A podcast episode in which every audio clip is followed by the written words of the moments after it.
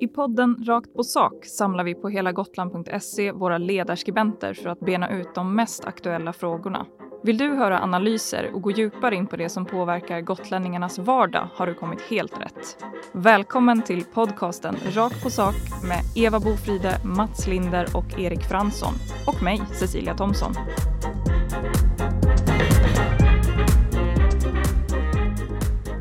Socialdemokraterna och Moderaterna ska ju nu alltså kroka arm kommande 4 år. Och jag skulle vilja börja med att fråga Mats som är oberoende moderat och Erik oberoende socialdemokrat. Betyder det här att ni är bästisar numera?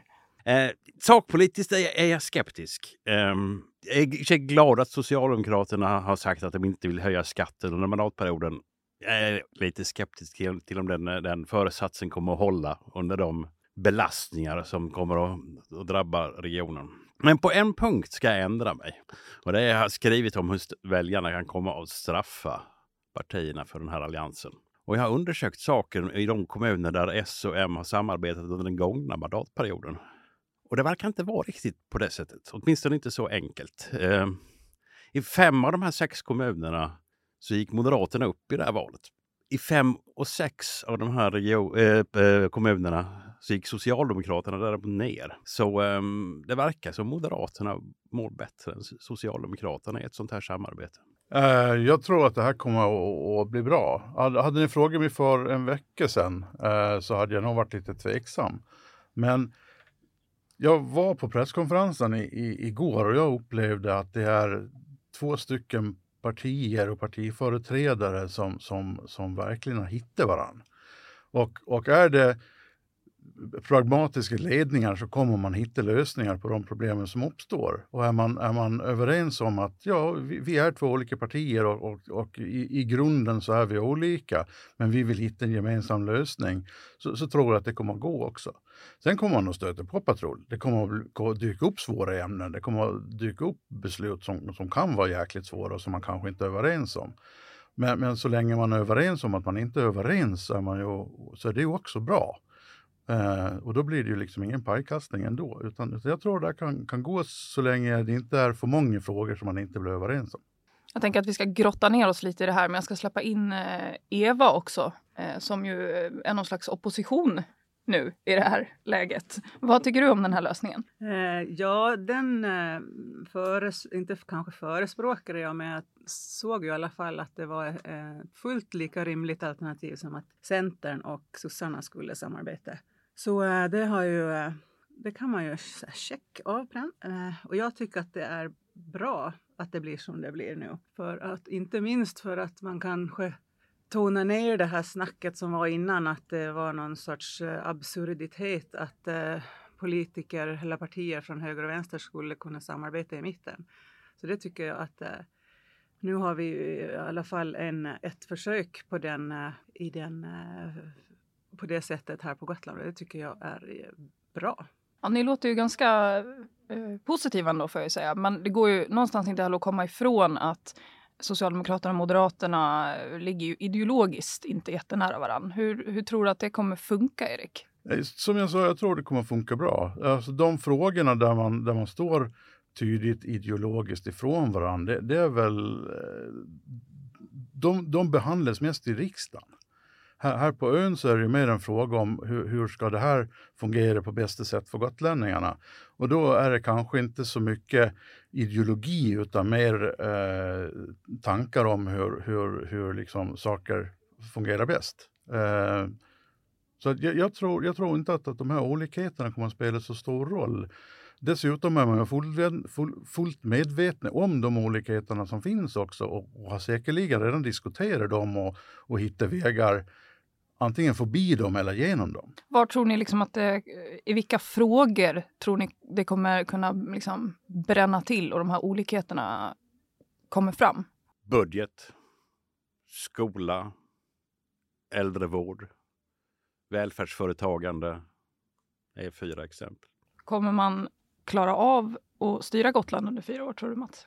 Jag är skeptisk, men jag är villig och jag tycker det ska bedömas på sina meriter och det är svårt att göra i förväg. Så jag är villig att låta mig övertygas. Jag tror att man ska säga det här lite som ett äktenskap, eller vad man ska säga. Just nu är ju, som Erik sa, de var ju otroligt uppspelta på den här presskonferensen, och där är man ju ofta, när man är nyförälskad och så är ju allting roligt liksom. Man är, det ska gå så bra, oj det här kommer, vi kommer alltid och förbli de vi är, vi ska inte ändra på oss och sådär. Sen kommer ju det här en dag och blir vardag, och man kan börja bli lite trött på varandra vid köksbordet. Så det, visst kommer det här att bli en upp- och nerresa. Men jag är som sagt optimist. Jag tror att det här är bra för Gotland faktiskt. Det var lite deppig prognos för mig som ska gifta mig nästa år. Men jag får... Ja, vi ska inte kanske gå in på det. Nej, exakt. Vi tar det efteråt istället. Om vi ska prata om det här då. På pressträffen igår så var ju Andreas Unger och Mate Folin väldigt tydliga med hur roligt de har ihop och hur bra det kommer bli. Hur viktigt är egentligen personkemin, tror ni, för att ett sånt här samarbete ska fungera? För att det har ju tidigare, vi har pratat om det här också, spekulerats i att anledningen till att Centerpartiet och Socialdemokraterna inte har kunnat samarbeta är för att deras toppföreträdare inte har någon fantastisk personkemi. Hur stor del tror ni att, hur viktigt är det? För ett sånt här samarbete där det inte finns någon stor åsiktsgemenskap, så tror jag det är helt centralt att man kan umgås på ett förtroendefullt och inte nedbrytande sätt. Så är det. Ja, det tror jag också. Det går inte att liksom ena dagen stå och domdera om hur dålig en partiföreträdare är och hur uselt man hanterar sitt ledarskap, och sen nästa dag ska man vara jättekompisar och ha ett liksom samarbete. Det funkar inte så. Så att jag håller med, det har absolut betydelse. Alltså personkemin är ju viktig i de lägen när man diskuterar, men det måste också finnas partiorganisationer bakom som låter de här personerna som funkar ihop göra de lösningar som man hittar också. Alltså att det måste finnas en villig partiorganisation bakom som faktiskt tillåter de här att samarbeta och låta dem flöda fritt mer eller mindre inom vissa gränser. Så att personkemin, jag tror att den är viktig, och jag tror att det är nästan ligga bakom att ta det här steget. För man lämnar väl inte ett välfungerande äktenskap bara för att hoppa i säng med någon annan, tänker jag. Det har hänt. Jo, det har hänt. Sant. Jag tror inte man ska dra de här äktenskapsanalogierna allt för långt. Jag menar, förutsättningarna för ett C- och M-styre fanns ju inte längre. Så finns ju inga, vad jag kan bedöma, några sådana skäl bakom att man nu söker en annan lösning. Ja, men förutsättningarna var ju inte så hemskt mycket förändrade under valet. Det var ju fortfarande, det hade ju fortfarande kunnat fungera och styra i minoritet på ett liknande sätt som man har gjort nu och luta sig mot SD som på något sätt ändå har röstat med alliansen i 70-80% av alla frågor. Jag kan i och för sig delvis hålla med om det, men det gjorde absolut inte Centern. Och det gjorde inte Moderaterna heller, och de vill inte samarbeta under de förutsättningarna. Och jag tänker ju inte att det var ett samarbete så, för det har ju ingen annan än SD påstått. Men bara det att man ändå har kunnat luta sig mot att de till stor del har röstat med alliansen. Till 80% som vi stod i tidningen nu i veckan. Det finns ju också en betydande förändring nu efter valet om man jämför med innan, och det är ju att det rödgröna blocket, om man säger, är ju större nu, så att det hade ju varit lite konstigt om alliansen skulle vidhålla att de skulle sitta kvar och ha stöd av. Vad tror du, Eva? Är Centerpartiet nu mest lättat över att inte behöva delta i den styrande koalitionen, eller finns det en besvikelse över att man står utanför? Alltså, jag vet ju inte, jag kan ju bara gissa. Jag skulle varit ganska lättad faktiskt. För att blivit infångad i någon av de här alternativen som har diskuterats skulle inte varit någon så här, position man skulle ha valt själv, om man säger så. Men sen tror jag också det finns många som är såklart besvikna, men det är ju mer över valresultatet tror jag än något annat. Sen tror jag inte, kan jag passa på att säga det, på den här modellen som Centerpartiet hade föreslagit, den här mastodontmajoriteten, den förstår jag inte riktigt vitsen med, och det är liksom ingen som har lyckats, i alla fall vad jag har hört, att förklara vad som skulle vara finessen med det riktigt. Så den är jag nog glad för att den inte blev av. Nu pratar jag om att Eva Nopelius sa att de kan tänka sig ett samarbete tillsammans med Moderaterna och Socialdemokraterna. Just det. Mm. Mats, vad tror du är anledningen till att Moderaterna väljer så pass olika på riks jämfört med här lokalt? Att man på riks väljer liksom att släppa in Sverigedemokraterna för att kunna ha ett högerstyre, medan man här hellre går vänsterut uppenbarligen. Alltså, här, för det första finns ju inte någon sådana förutsättningar rent politiskt i mandaten i fullmäktige för samma koalition här som där. Sen verkar ju partiet här ha en annan inställning till Sverigedemokraterna lokalt än vad partiet har på riks. Men jag ska väl i det sammanhanget då också peka på att Sverigedemokraterna på riks är en stabilare organisation som det går att samtala med, medan Sverigedemokraterna här på Gotland är, ja, vad ska man säga, lösare i hullet.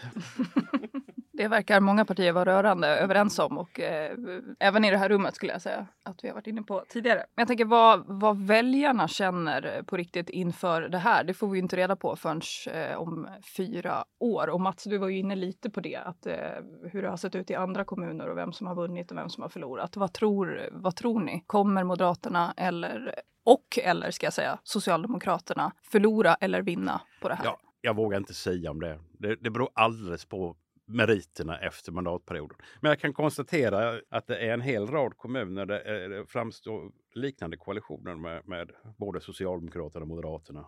Ånge, Borlänge, Stenungsund, Hudiksvall, Strängnäs var det redan så, Nyköping, Vadstena, Eksjö med flera. Så det är en lösning som man tydligen har varit i betydligt fler kommuner / regioner än den här. Vad tror ni andra? Alltså det kommer ju helt vara beroende på den politiken eller alltså det man kommer att lyckas få igenom här under de här åren. Och det kan ju bli, alltså det kan man ju spekulera i. Blir det tuffa år och regionens ekonomi blir så pass mycket sämre som det förutspås, så kan det slå tillbaka på bägge partierna. För då kan man liksom inte genomföra något av det man har tänkt sig, utan får ägna sig åt besparingar under hela perioden.